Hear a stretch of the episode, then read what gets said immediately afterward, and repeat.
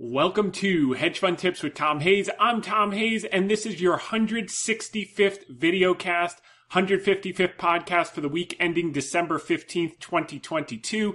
We have a ton to cover this week, so we're going to get right down to it, first with the media and then on to the meat and potatoes. So first and foremost, I would like to thank uh, Melanie Kapadia, Kat Myers, Stu Oppenheim, Cheryl Casone, and Liz Claman for having me on Fox Business, the Claman Countdown on Friday.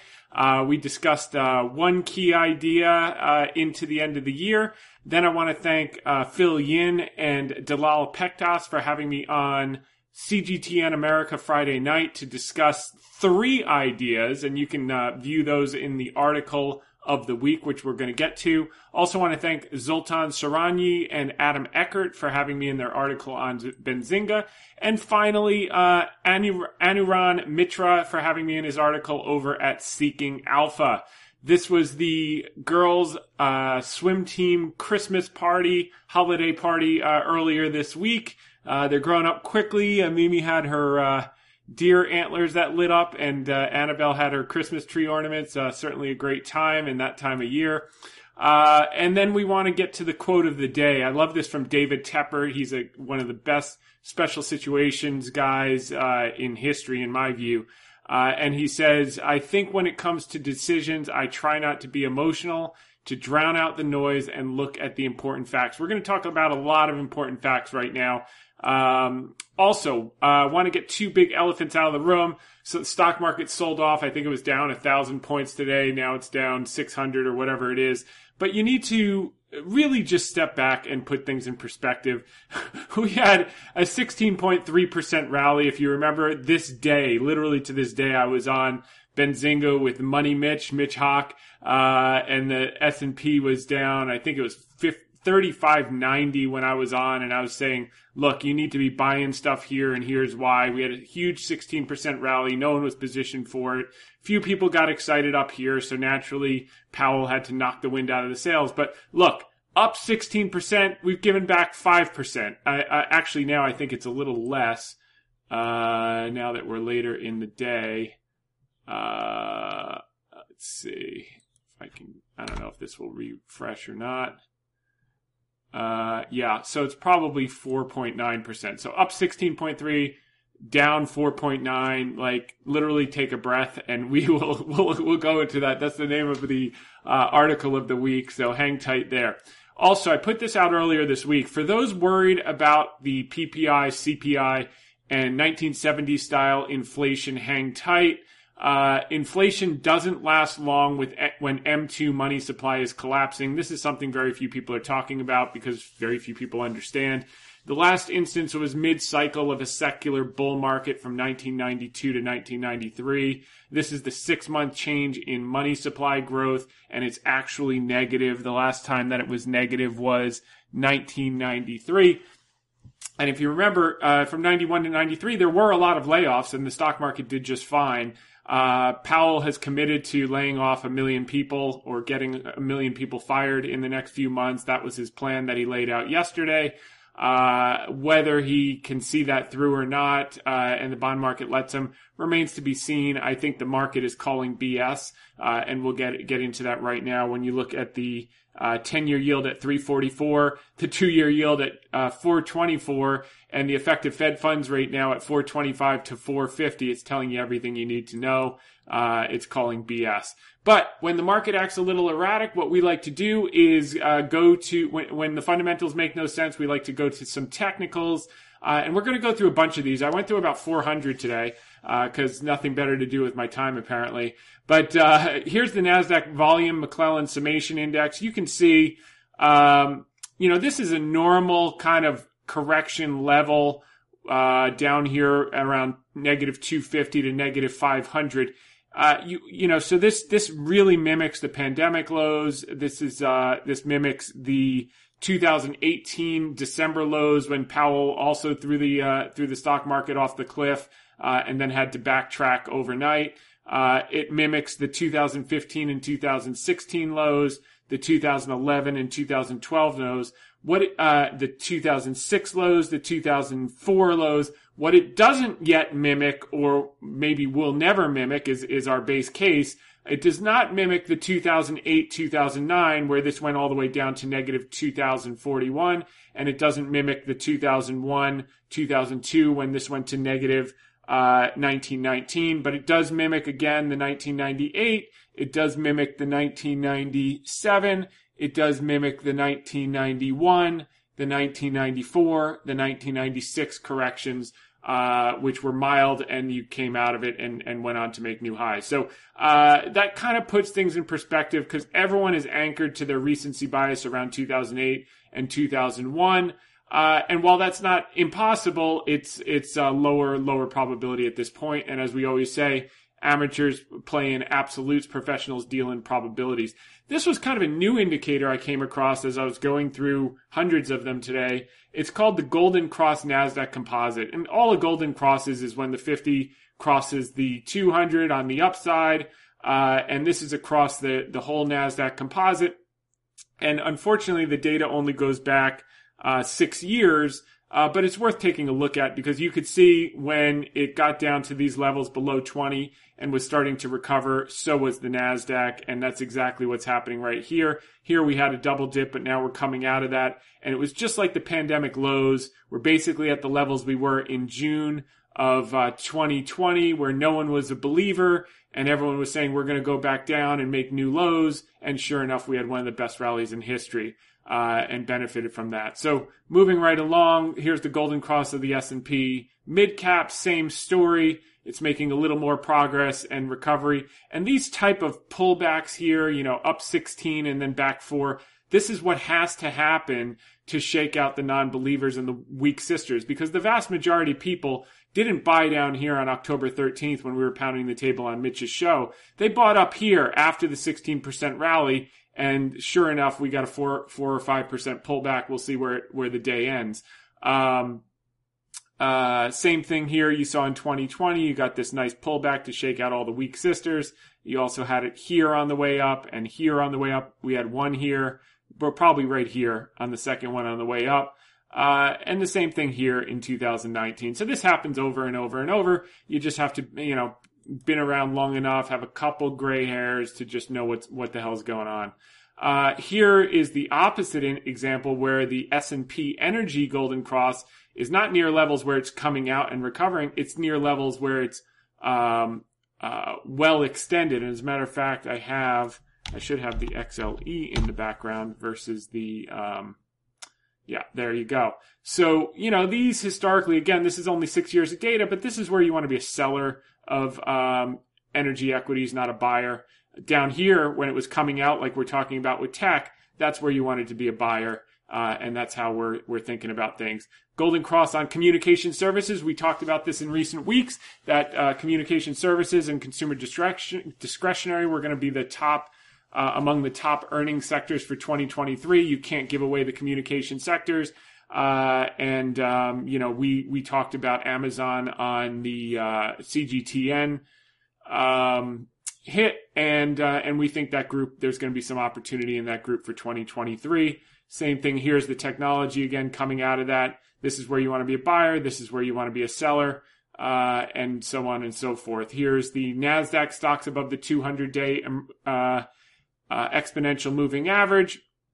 And again, uh, you only get down to these levels around ten by the time you're at the bottom, even in the two um, uh, um, not common crashes of two thousand two and two thousand nine.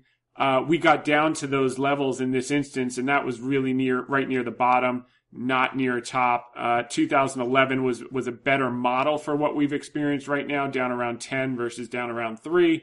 Uh, but, but when you got down to these levels, the bottom was in and you were, you were making new, new highs. And no one right now is having that feeling on the NASDAQ. Uh, and that's why I think that the opportunity is going to be there. And note in two thousand nine, this m- meaning, it looks like nothing in retrospect on this long-term chart, but it was a relatively meaningful pullback in late two thousand nine to shake everyone out. You had the same thing in two thousand three. You're having the same thing right now. Uh, and that's just the way it goes, because everyone, not everyone, we didn't, but most people miss that first up move. They chase it, and then the market knocks them out. And that's exactly what they did to them today. Uh, and that's why you see all the crazy, you know, people selling into their margin calls, et cetera, et cetera, et cetera. Um, same thing here with the small cap stocks, which, by the way, we're going to show a picture on that, just showing the di- the divergence between small cap multiples and large cap multiples and the opportunity that's going to be in small caps in twenty twenty-three.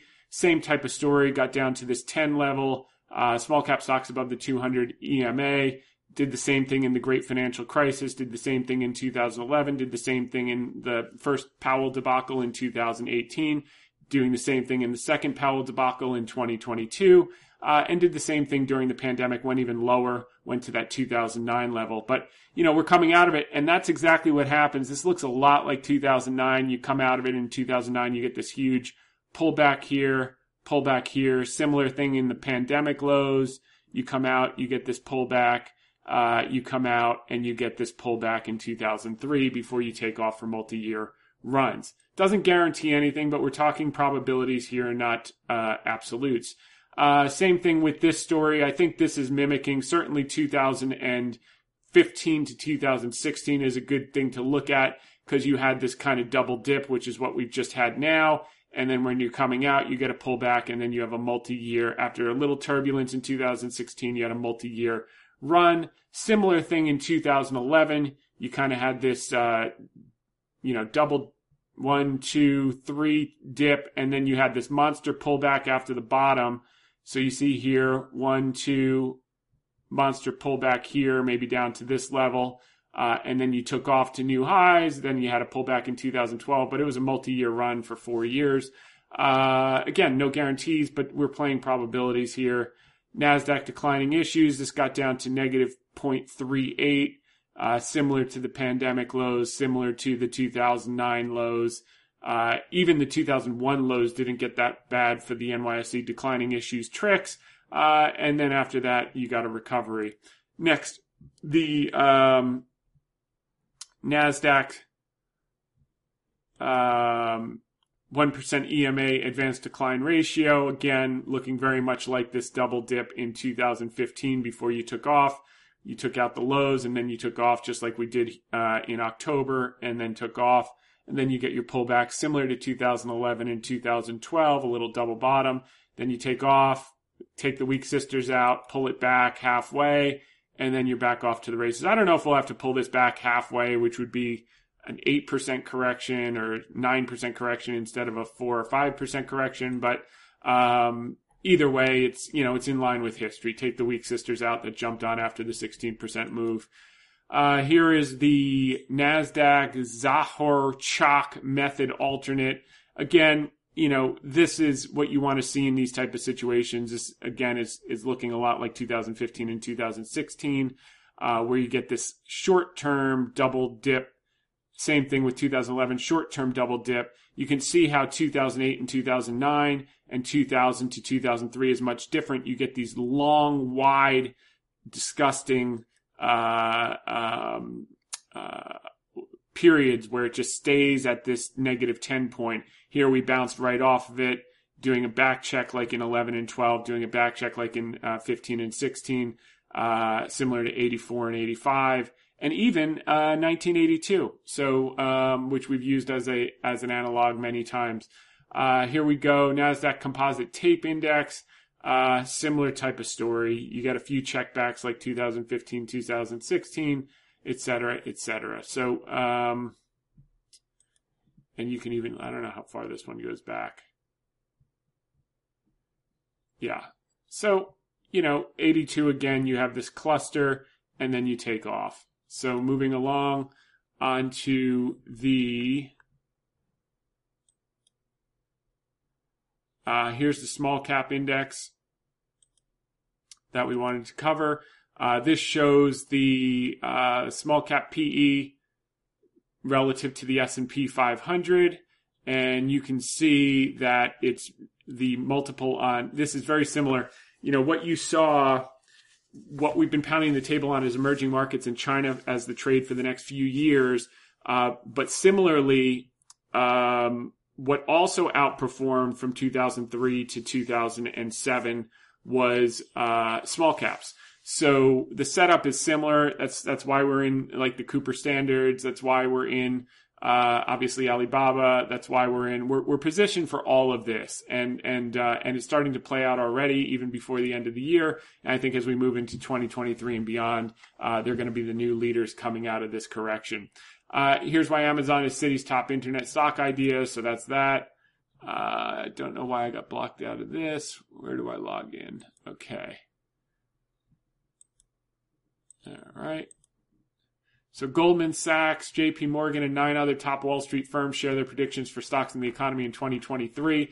Uh, very pessimistic across the board. Actually, shockingly, Deutsche Bank is the most optimistic with a uh, forty-five hundred. By the way, at the beginning of this year, going into this year, twenty twenty-two, Uh, consensus was up fifteen percent for the year. Instead, we'll finish probably down fifteen percent after a little bit of, of a Santa Claus rally uh, of one or two percent. Um, so now, uh, other than Deutsche Bank, which is uncommon for a European bank to actually be bullish, uh, they've got their price target at forty-five hundred. Uh, Oppenheimer's at forty-four hundred. B M O's at uh, forty-three hundred. J P Morgan's at forty-two hundred, which is just a five percent gain. Credit Suisse, no one cares. Bank of America is at four thousand, which is flat. They're expecting zero gains for twenty twenty-three. Uh, Goldman's flat. Citigroup, flat. These are all the same uh, banks that, oh, oh, Citi's projecting a loss of two, two and a half percent. These are all the exact same banks that thought we'd be up fifteen to twenty percent this year, uh, are now pessimistic. Oh, here we go. A European bank, uh, negative two point five percent.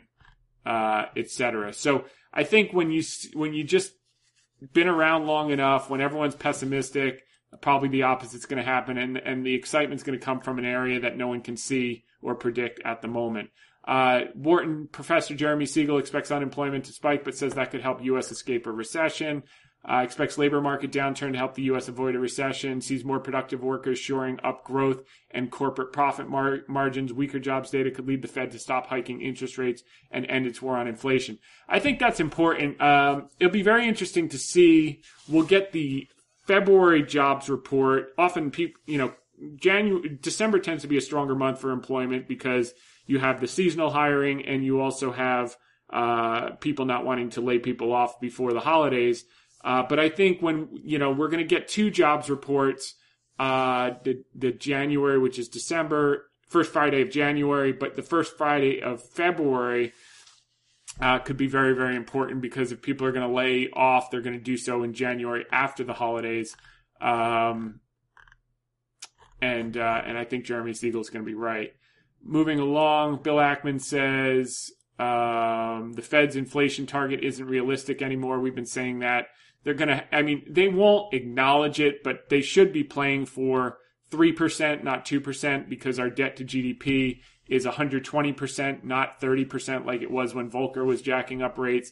Uh, it becomes unsustainable. If you think about it, um, in order to service the debt, which is the uh, debt line item is now, I think, larger than Medicare, uh, we don't collect enough taxes to do that. So in order to service these new debt payments, which used to be much lower and now are at, uh, you know, T-bills are at, you know, four point two percent, um, up from zero, um, they have to print more money. So actually hiking rates is more inflationary than everyone, anyone is even thinking about. And at some point, uh, people are going to figure that out when Congress starts looking at the line items and they do debt ceilings and they have these standoffs about spending, et cetera. They're going to realize that they're not overspending. It's the interest expense caused by none other than Jay Powell. Uh, and the only way to pay it is to create more inflation by printing money. So he's going to have to, to knock it off. And, um, uh, we'll, we'll talk about that in the article of the week. Jay Powell's grim inflation outlook is at odds with the markets. Basically, the, the markets aren't buying it. We said that yesterday in our article. Uh, Bond King Jeffrey Gundlach says inflation threat is fading fast and the Fed should end its interest rate hikes now. We agree. No one knows more about the bond market than Jeffrey Gundlach. Uh, B A uh, stock rises amid largest seven eighty-seven Dreamliner order in Boeing history. So that's good to see. Uh, they're recovering and, and everything related to that's going to recover. Uh, Bank of China offers loans to ease developers' liquidity. So they're, you know, continuing to do that. Morgan Stanley, Chinese stocks to outperform global peers. Morgan Stanley says, same guys who said it was uninvestable at the lows. Uh, but opinion follows trend. How China's COVID exit could boost Europe and Latin America. Um, that's from Jeremy Kapadia, which is nice to see. Then you've got U S stock slide as investors weigh up robust economic data. Uh, okay, I'm, I'm not sure. I think that's the wrong article. Uh, Shanghai Disneyland reopens this week uh, as uh, business in China welcome COVID control easing. Uh, so that was good to see. Disney Shanghai opened. And then uh, moving right along, Chin- China's muted inflation leaves room for policy stimulus.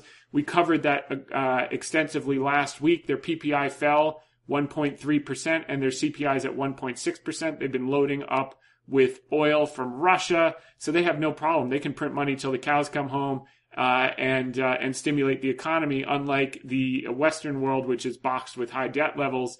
Uh, they, and, and in, you know, inflation fears, which are now completely rolling over. Just look at M two if you want to know what inflation is going to look like in twenty twenty-three.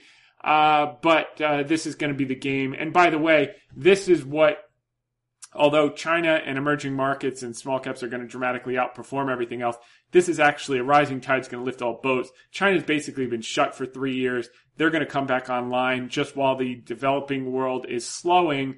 Uh, due to, to monetary policy, and you saw that today with the uh, E C B uh, or uh, B O E raising rates fifty basis points.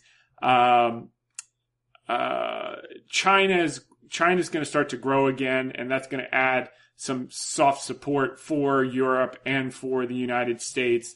Uh, that's not priced into these models of negative two and a half percent. All this bearishness from the people that were bullish going into this year. Moving along, Xi stays silent as COVID strategy he championed crumbles, hasn't commented on COVID since major change. So the key here is we're at this inflection where it's, it's, um, uh, it's, it's kind of a let it rip strategy. And the key is, will he have the fortitude not to blink? Because his whole country is going to get infected. Um, what they've been trying to do is control the message and say, don't worry, it's just like the flu. Omicron is just like the flu. Um, and, um, when he gets his first, you know, five hundred thousand, uh, you know, he'll probably get a couple hundred thousand deaths, maybe five hundred thousand or a million serious cases. The hospitals will be overflowed. You'll see tent cities, et cetera, et cetera, et cetera, because they don't have good vaccines yet. Um, Although the nasal one is supposed to be okay, but it's they should just have the mRNA vaccines and get on with it. But leaving leaving that aside, um, will he flinch? Because what's going to happen is if they let it run and they do follow through with their let it rip strategy, within three weeks, there's going to be a, a level of, of short-term natural immunity. Like when you get it, it's very hard to get it in the next four to six months. You can get it after that, but...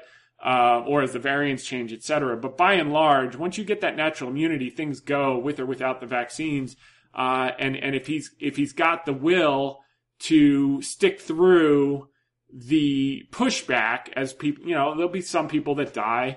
Um, and that's just, um, you know, sad. But, um, uh, if he does see it through the next three to four weeks and doesn't blink, which he's going to have cover not to blink, other than the hospitals are going to overflow. The cover is going to be cases are coming down officially because there's no testing. Uh, so, so he might be able to just declare victory, look the other way, uh, set up these tent cities and, uh, get on with, with business. China stocks are a buy on reopening, top money managers say. So again, opinion follows trend with most of these sixty, seventy percent off the lows.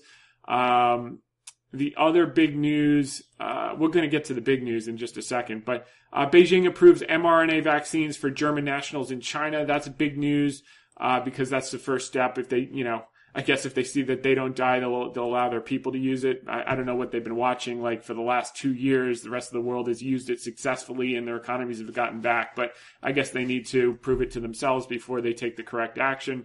Uh, Alibaba to invest heavily in live stream commerce with influencer growth plan and celebrity participation. This is going to be a major thing because some of the fast growing like Pinduoduo and some of the competitors have been doing it with great success, and Baba will be able to take Taobao, which is embedded in the minds of Chinese people, clone it and, and just rock and roll. as uh, people take all that saved up money they've had from the last two years uh, and uh, and start to spend. Morgan Stanley upgrades its twenty twenty-three outlook for China, expects stronger and earlier rebound. This is just comical, but uh, part of the process. Now, what happened today? We got the P C A O B um, basically acknowledgement that China was cooperating with the audit, um, which is what we were looking for as a catalyst into year end. Now, we happened to get it on the same day that the market was selling off and people were getting margin calls because they're positioned sideways ahead of this Fed, you know, silly thing in the short term. But um, I think as the dust settles uh, moving forward, this is basically uh, what they're saying is, quote, the U S Congress sent a clear message in passing the Holding Companies Foreign uh, Holding Foreign Companies Accountable Act, Uh, et cetera, et cetera, before determining that the P C A O B, sell discretion, select the firms. Okay, so they did uh, PricewaterhouseCoopers, which is P C A O B, and one investigation immediately later open. P C A O B inspectors and investigators were able to view complete audit work papers with all information included, and the P C A O B was able to retain information as needed. They reviewed thousands of pages of audit documentation on site in Hong Kong. Uh, all requested information was provided to the P C A O B in a timely manner without exception. Um, it's had direct access to interview and take testimonial from all personnel associated with the audits the P C A O B inspected or investigated. Investors are now better protected, et cetera, et cetera, et cetera. So Uh, basically, you, you have here, we got all the information. We'll put out our formal report uh, early next year, but this is basically saying that they are compliant with the requests, and they, and uh, what it says now is the ones that were in the early stages, not all of them, but Alibaba and a couple others, uh, will be able to remain listed in the U S, which I think this is going to be very, very promising once we get through this short-term noise of um, of uh Uh, Powell, who who has this Volcker fantasy, which is never going to happen. So uh, China's top medical advisor says Omicron risks the same as the flu. Covered that. China to hold meeting on economic targets despite COVID COVID outbreak. So they're just getting on with business and wearing masks and et cetera. Um, Hong Kong scraps COVID nineteen entry restrictions in last reopening move. So Hong Kong, uh, China halts location tracking app as COVID restrictions fall. Uh, senior, uh, this is very, very important. Senior U S officials visit China, hold talks with foreign minister. So this was a high-level delegation. This is, um, it's aimed to follow up on uh, Joe Biden's recent talks with uh, Xi Jinping and prepare for Secretary Blinken's visit there early next year. So Blinken is going to, Secretary of State Blinken is going to visit early next year. That's going to be a very, very positive development in January. So the foundation is being laid, the ice is thawed, and uh, now they're communicating and moving forward on things that they can each uh, benefit from. Uh, Bank of America survey says investors are less gloomy on growth over China. Uh, so optimism around China growth surges, inflation seen easing. Relative positioning in stocks versus bonds versus uh, lowest since two thousand nine. We're going to get into this survey in a minute.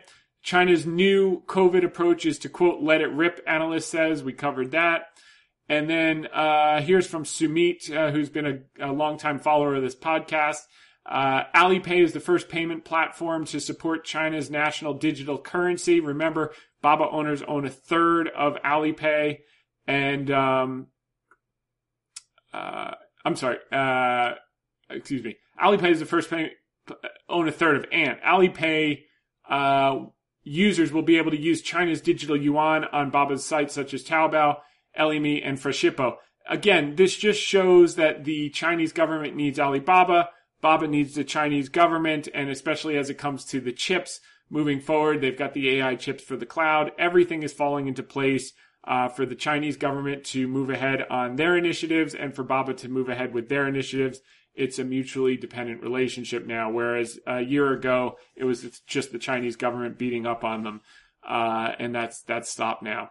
Uh, here's another one from State Street saying Chinese equities are the place to invest for twenty twenty-three. So again, opinion follows trend, but it's all coming at once, which is very good to see.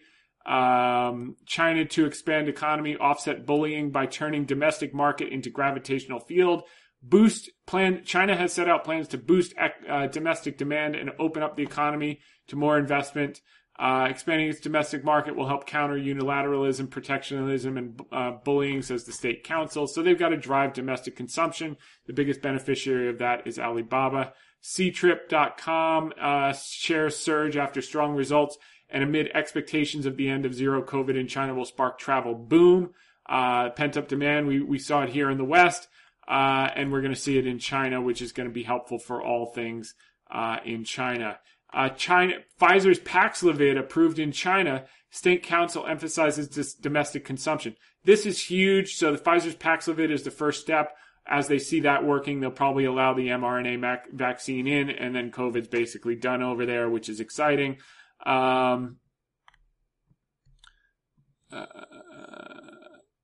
okay. And the Central Committee and State Council announced release of, quote, of a strategic plan for expanding d- domestic consumption demand, unquote.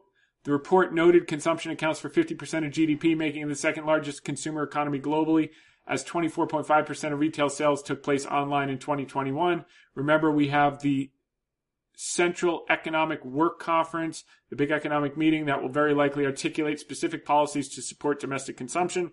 Remember that export-driven manufacturing is slowing as global demand slows. Domestic consumption must rise to offset this weakness, which explains the policy pivot on both COVID zero and real estate, which have been two uh, headwinds to consumption. So that's now changing. All the things that we've been waiting for are coming into place. And uh, China's leaders plot to pivot back towards boosting economy. Senior officials are setting up robust G D P growth target of more than five percent for next year as they loosen COVID rules and de-emphasize ideology. So while they're setting up for five percent, Powell's trying to force us down to five point five percent real G D P for next year uh, and uh, lay off a million more people, which is entirely unnecessary. Uh, Moderna's mRNA cancer vaccine shows promise in preliminary study. This is huge. So you're having breakthroughs now. You had the big deal uh, earlier this week. Um, uh, the biotech got taken out. The one Paulson owns... Um, Uh, it'll it'll come to me later, but uh, you can just Google it. So we had more deal activity again, and we had um, uh, Moderna's mRNA cancer vaccine shows promise in preliminary study. Then we had the uh, Alzheimer's drugs in recent weeks. So those are the two catalysts for uh, uh, biotech, uh, which is one of our holdings as a basket, to continue to come up off of those May lows. Uh, they've come up quite a bit, but we think this is going to continue to work to new highs over the next couple of years, like the two thousand sixteen to two thousand eighteen model during that tightening cycle. Uh, and the catalysts are going to be continued deals. We got a big one this week, and continued breakthroughs, which is going to drive more money into the sector uh, as things start to happen on the drug front and the approval front. Uh, Bank of America Global Fund Manager Survey. We're going to cover the top four points in our article of the week and do the uh, Ask Me Anything questions at the end. So the uh, article of the week is called Take a Breath, B R E A D T H. Uh, we'll tell you why in a minute. Stock market and sentiment results. Uh, this is the guy from Office Space, that movie from uh, twenty years ago with uh, with the girl from Friends, and et cetera. So uh, while no one was excited about the terminal rate being pushed to five point one percent yesterday from four point six percent, the Fed's uh, in the Fed's dot plot, the market doesn't believe it anyway. The two-year uh, Treasury yield closed at, uh, it's today it's four twenty-four, uh, now below the effective Fed funds rate of four twenty-five to four fifty. The first move in equities following the F O M C decision is often the wrong move, so we'll see how things play out in coming sessions after the dust settles. So we'll see today. Tomorrow's an option expiration day, so I wouldn't, you know, pay too much heed to that, but um, so we're down more. It looks like we're getting a little bit of strength into the close. Um, and, um, and that's that. So, uh, covered, you can watch the Fox and the C N B C here. We won't spend time on that right now. Uh, headline C P I was up zero point one percent month on month, came in much better than expectations on Tuesday. If that pace persists, we'll be below three percent by May, currently at seven point one percent. And the Fed's preferred metric of core P C E uh, would be much lower than the Fed is projecting. They're currently projecting three point five percent for twenty twenty-three. If C P I comes down from seven point one to three percent by May, I think you're going to see, uh, you know, uh, core P C E probably in the ones, which would be mind-boggling. Um, I'm sorry, not in the ones. You probably see it, you know, in in probably the high twos to mid twos, somewhere in there. Uh, and you can see Bespoke has laid out how it gets there uh, at that level of growth down to May, and uh, and then June, you know, it keeps going down to the low ones, and and that's a sign of a real slowdown. So, you know, be careful what you wish for is kind of is kind of the saying. What they should be wishing for is three percent consistent inflation for the next three to five years, so we can bring down debt to G D P from one hundred twenty percent down to sixty percent, like we did in post-World War Two. The last time debt to G D P was one hundred twenty percent. They brought it down to sixty-three percent in five years by running inflation above trend three to five percent for five years, and it was perfectly fine. Um, As active as the last two days felt, the reality is bond yields came down. Stocks were around flat. Now they're, you know, well, I mean, they're down more than flat. But uh, in the scheme of things, they're basically flat for the last month. I mean, if you go back to November fourteenth, nothing nothing much has changed. Um, and then um, U S dollar continued to weaken. Today was up a little bit. That hurt China stocks. But, um, and the... Uh, Uh, V I X started coming down yesterday. I don't know what it's doing today. It's probably up a little bit today.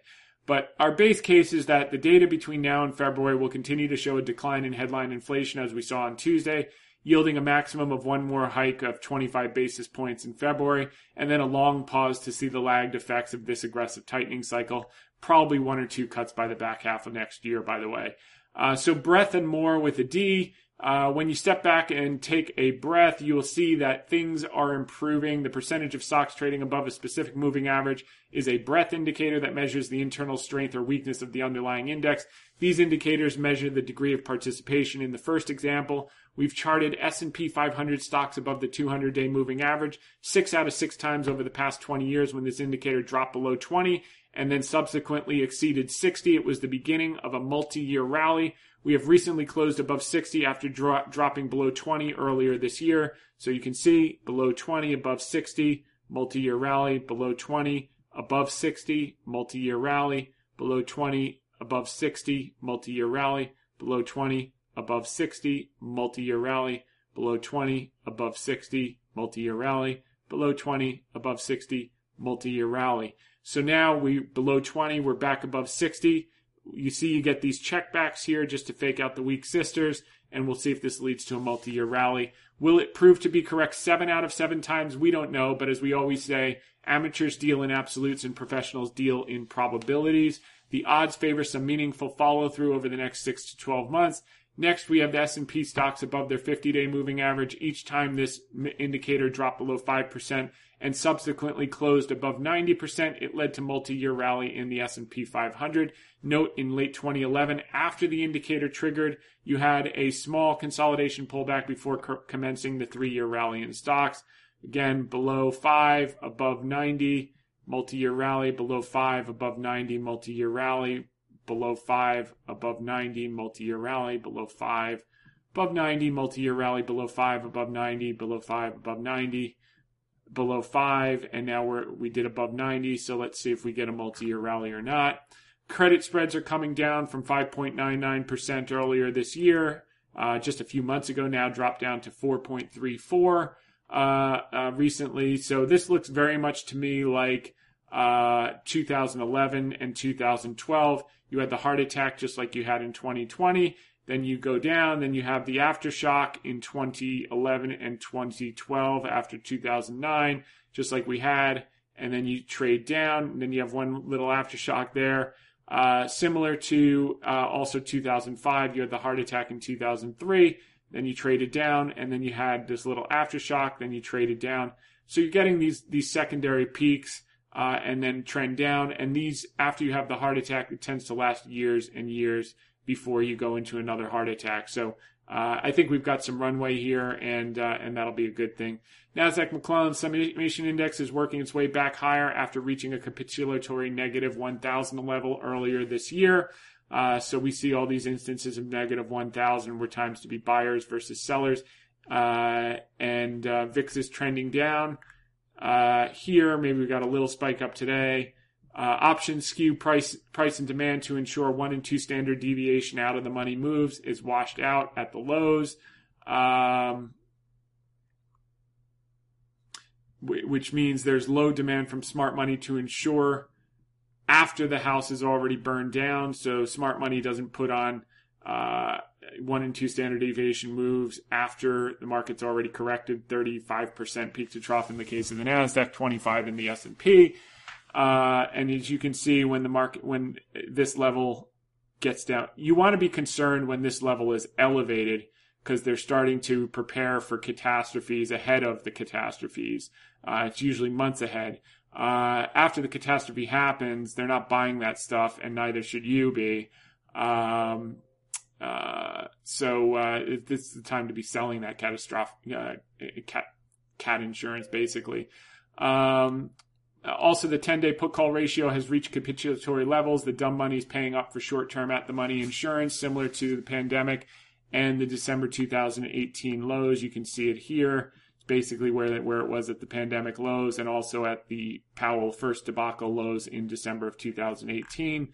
Uh, more on the Fed. Um, note the hawkish talk in the statement tempered by a recognition of the lagged effect and saying data-dependent moving forward. In short, more double talk. Why do they keep talking out of both sides of their mouths? Because they have no clue what's going to happen. Just as they projected a one percent Fed funds rate for twenty twenty-two, which is now at four point two five to four point five zero, uh, it's equally unlikely their five point one percent projection above will be correct for twenty twenty-three. As a matter of fact, by the end of twenty twenty-three, they could be back below four for all we know.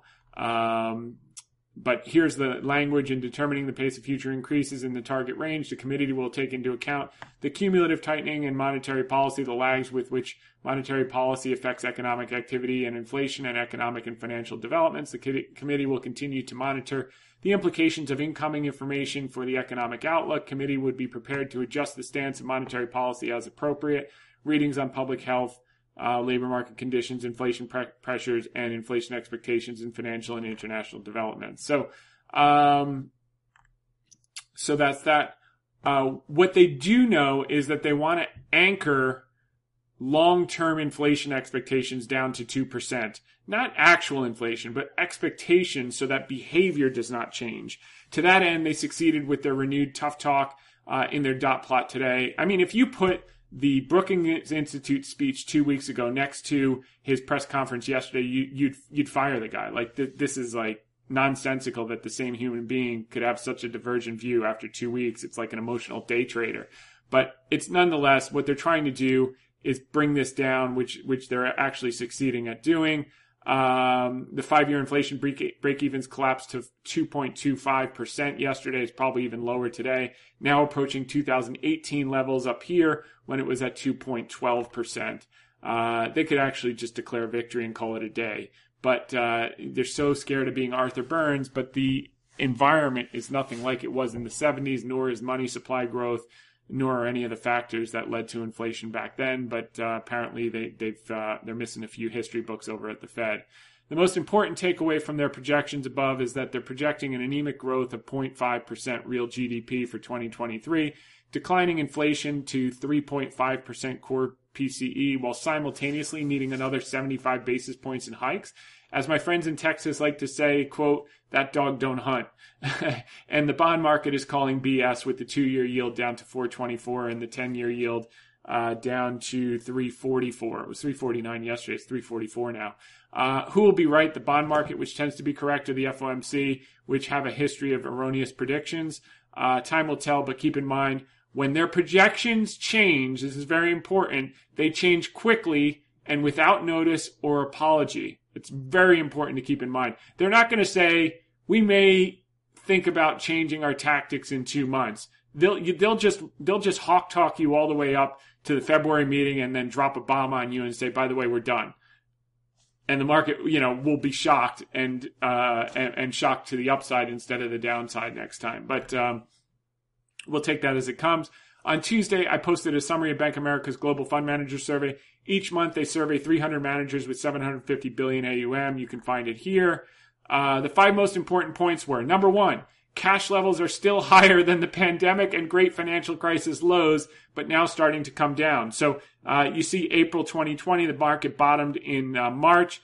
Uh, here we are in October, in uh, December. Maybe the market bottomed in October, and you can see it rolls over and the market's off to the races. Same as two thousand sixteen, which we've talked about. Same as two thousand twelve and two thousand eight, uh, as well as two thousand three. Now, seventy-five percent of managers in the December survey forecast a stronger China economy, up significantly from a net thirteen percent in November, and the most optimistic survey result since May of twenty twenty-one. Managers are finally starting to add emerging market equities as the dollar falls in the last few weeks. Uh, managers buying short-term bonds over equities at the bottom, just like they did in twenty twenty and two thousand nine. So they're overweighting bonds. Everyone's buying T-bills at four percent. But you can see that what they should be buying, like in March two thousand nine and May of twenty twenty, is equities. Most crowded trades still is long U S dollar, short Chinese equities, long oil, long E S G assets, and short E U equities and long T-bills. So I think basically if you took the other side of every single one of these, you're going to outperform in twenty twenty-three.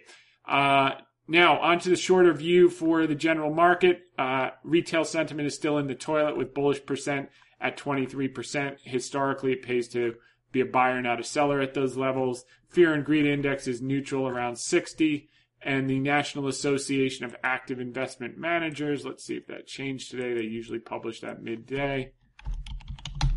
Uh, equity exposure is seventy-one, so they got uh, brought back in last week after the sixteen percent rally, and then they got uh, a little smackdown today. We'll see how that plays out in coming weeks.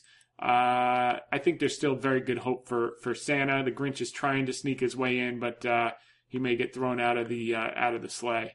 Uh, moving right along, we've got uh, tech earnings,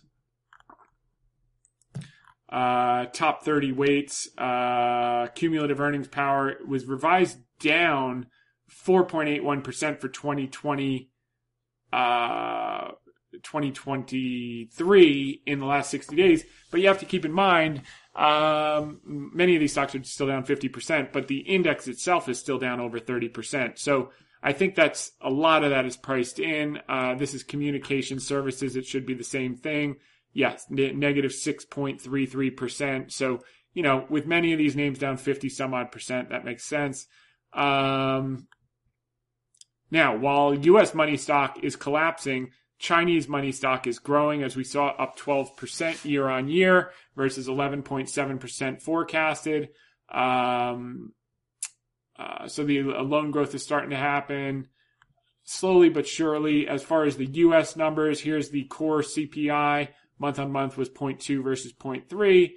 Uh, year on year was six percent versus six point one percent estimated. Uh, headline was seven point one versus seven point three estimated versus seven point seven last. Month on month was zero point one. This was the most important number. And just to give you a look so you can visualize it, I think that's helpful. Um, that'll take a little minute because I got all these tabs up. Uh, there was a huge build in crude oil inventories this week, ten million barrels versus an expected draw of three point five million. Um, and let's see if there's anything else. So last month, before they they uh, blinked on um, uh, zero COVID, so you got some weak Chinese numbers, retail sales. This is all pent up with savings. We're going to start to see those come through now in December and more likely January as people get out and about. You'll have some fits and starts because a lot of people start getting sick with COVID. So the, you know, they'll be sick for a few days and then they'll get back on with their lives and, and things will start to boom again. But those savings are going to start to get used.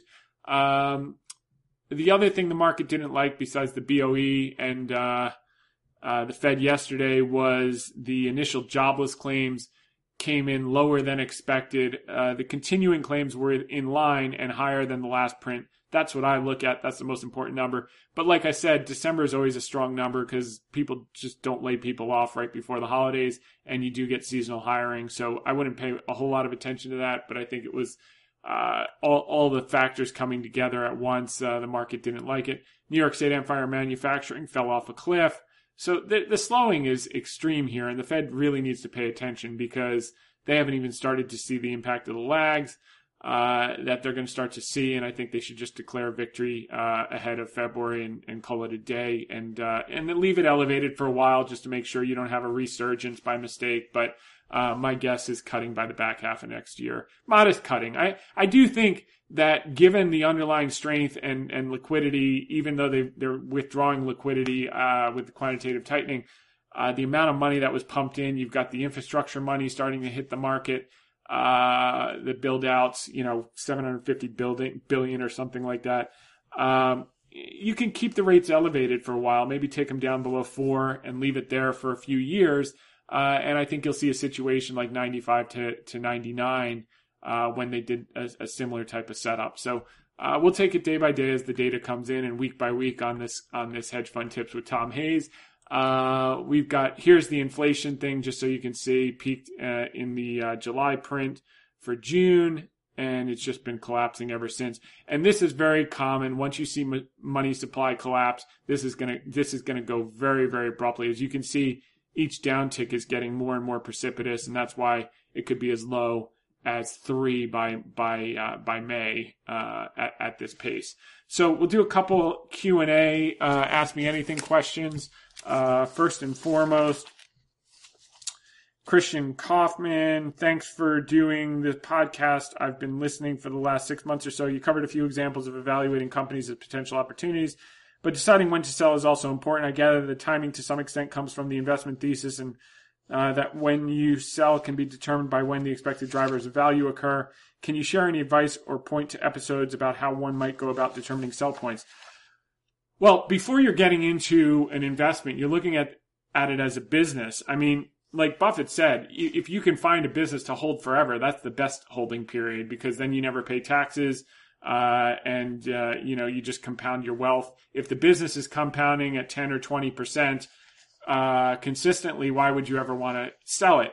But um, for some of the things that we do, which are like special situations, very cyclical businesses like Cooper Standard, um, to a lesser extent Alibaba, because we're playing the emerging market cycle, um, we have in mind what the normalized earnings power would be, uh, and then uh, on that basis, uh, what is an acceptable multiple. So what multiples have they traded at historically?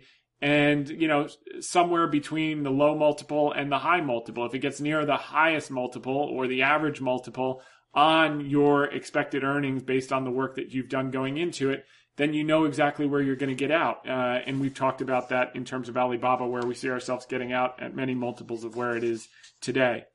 Uh, J T Investor, Tom, any thoughts on the auto suppliers, seniors, unsecured, twenty twenty-six bonds priced shown sub fifty when exchange terms are at par? Uh, happy holidays to you and your family. Thank you uh, for all of your thoughtful commentary and analysis. They're not getting one hundred cents on the dollar. They're just getting exchanged one year out for exactly what they have. Uh, so that's why it's going to trade where it, where where it is.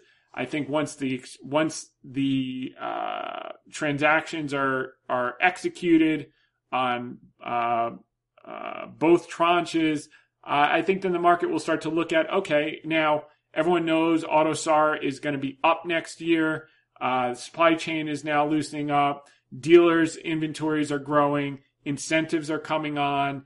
Uh, used car demand is going down because the prices are too high. New car demand, we think, is going to stay solid through this softening period in the economy because it's been pent up for two years.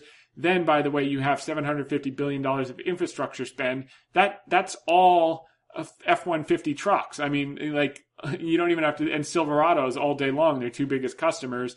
Uh, you're going to see tons of that. The average car age is thirteen point one years. So uh, as long as you look at the I H S numbers, as long as the um, uh, production goes up, uh, Cooper Standard's going to have this monster operating leverage, which has been our thesis since day one. Uh, and I think what the company will want to do, one of their first things is going to be to buy as much of that. Uh, what will be twenty twenty-six will be twenty twenty-seven. If it stays down at those levels after the refinancing is commenced, uh, they, they should be in the market buying as much of that and retiring it as quickly as possible, because that would just be manna from heaven, a gift from God. So uh, hopefully they'll do that. Um, Zach, huge fan of uh, Prendergast, huge fan of your commentary and weekly podcast. It's given me a lot of insights into how I go about my personal investing. My question for you is, how big of a catalyst or positive report or late, least preliminary report be with regard to uh, Baba's P C A O B audit that took place in October? Wish you all the best and Merry Christmas. So we got the the preliminary today. Uh, it was really good news. They were trading up early in the morning. The whole market rolled over, so you're not going to get a pop off of that. But I think when the dust settles, that should be worth ten or fifteen bucks. Uh, the um, the uh, secondary primary listing in Hong Kong in uh, early next year should probably be worth another ten or fifteen bucks. But the key is going to be sentiment changing and getting uh, institutional bet investors slowly back in. And the only thing that's going to get them back in, because sentiment is so negative, it's starting to turn, is for the price to keep going up. Opinion follows trend. That's going to happen. And then you'll start to see retail sales in China, stimulus in China, uh, earnings in China, et cetera, et cetera. It's a miracle to me, the earnings that Alibaba pulled off uh, this year with, with all the headwinds that they faced. It just shows the inherent, you know, pent-up power of that that business and the moat. And now that things are opening, provided uh, Xi can hold his will for the next couple of months while things get really bad, as people get sick for the first time, et cetera, uh, it's going to be off to the races like nobody's business. So, uh, yeah, those should be, you know, we should get more than we got today, but but uh, I think it was a bad day. Couldn't have happened on a worse day. Glad it happened. Couldn't have happened on a worse day, but that's the story of, uh, you know, twenty twenty, uh, twenty twenty-two. Uh, not twenty twenty. That was a whole different story. But, okay, Nikolai jo- Johnson. Uh, hi, Tom. I uh, hope everything's good. I'd like to hear your thoughts, uh, take on ticker D Q. Uh, well-known active Norwegian fund, first generate. By the way, they bought Baba last month. Uh, D Q has announced that they will buy back approximately twenty percent of all A D Rs they have listed in the U S, since the share price is so extremely low compared to where it traded in China. Company is now almost as large a cash position as the market value. They have zero debt. This is an easy double candidate for the new year. Um, we'll take a quick look. Uh, on balance, Nikolai, I, I don't take country and company. I know that they say they have that much cash and everything else, but as you get to, as the P C A O B gets to these smaller companies, I think you're going to find some of them are, are hairier than expected. And, uh, you know, the trust level is really, really low there. So Daqo New Energy, uh, right there is, you know, not my cup of tea. Let's see. Um,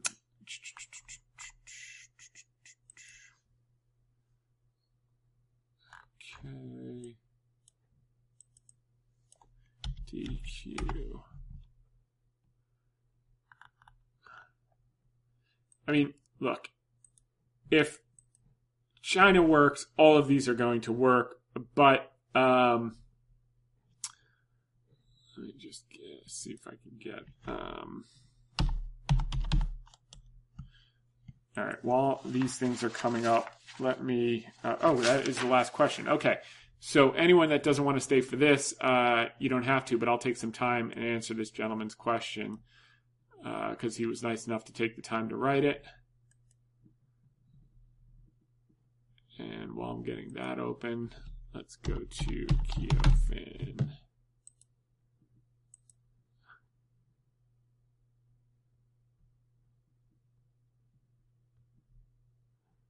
Okay, so this is D Q.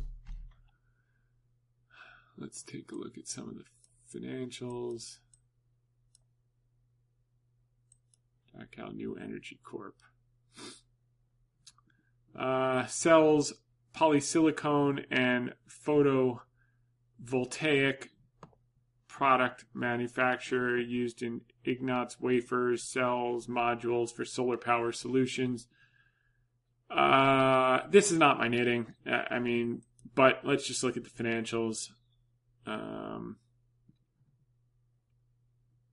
I mean, this is unreal. Like if, if this is, if these are real numbers, um, it's staggering, the growth and the profit level. Gross margins are expanding, revenues expanding, gross profits expanding, operating margins are expanding.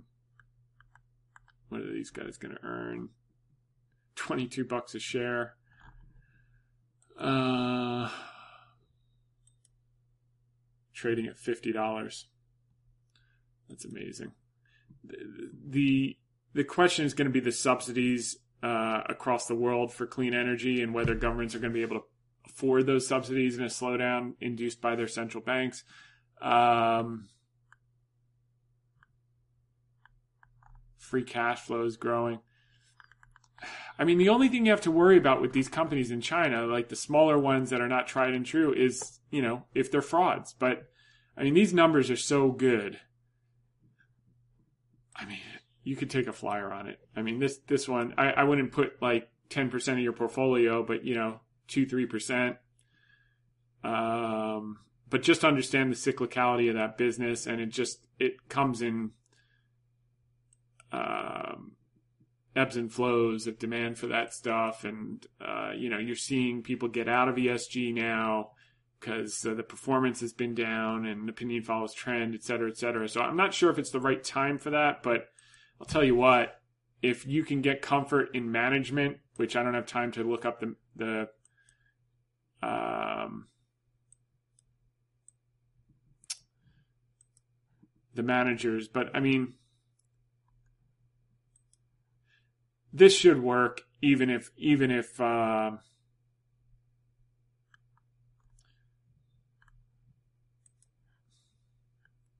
if it wasn't a smaller business, I'd be more confident in it. I, I mean,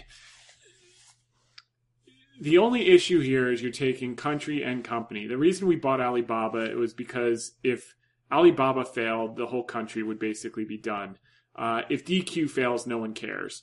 Uh, it has no impact on foreign investment. It has no impact on the ability of China to raise uh, money in the capital markets. So, um, objectively, if this if this business was based anywhere else in the world, I would be pounding the table to buy it. Um, I'd still even consider taking a flyer if I, if I was into solar and all that stuff. I, I think the financials are great, and I think you did good good work. But what I would do more research on if I was forced to buy this stock is who is management, what's their track record, uh, what have the other companies they've been involved in done. You really got to check the jockeys on this, because in China it's the Wild West, and uh, uh, you just, you know, objectively, if all these numbers are correct, then, you know, this is this is pretty amazing. Uh, no no question about it, objectively speaking. So uh, I think the answer to your question is, Nikolai, do more work on the people involved. See what they've been involved in before. Has it been successful? Has it been failures? Um, uh, and, you know, it might be worth worth a flyer. But, you know, as always, this is opinion, not advice. Go to terms at hedge fund tips dot com. But I think you found uh, an interesting thing there worth, worth taking a closer look at. So uh, with that said, I want to thank everyone for tuning in. We'll be back next week, same time, same place. In the meantime, make it a great one. Bye for now.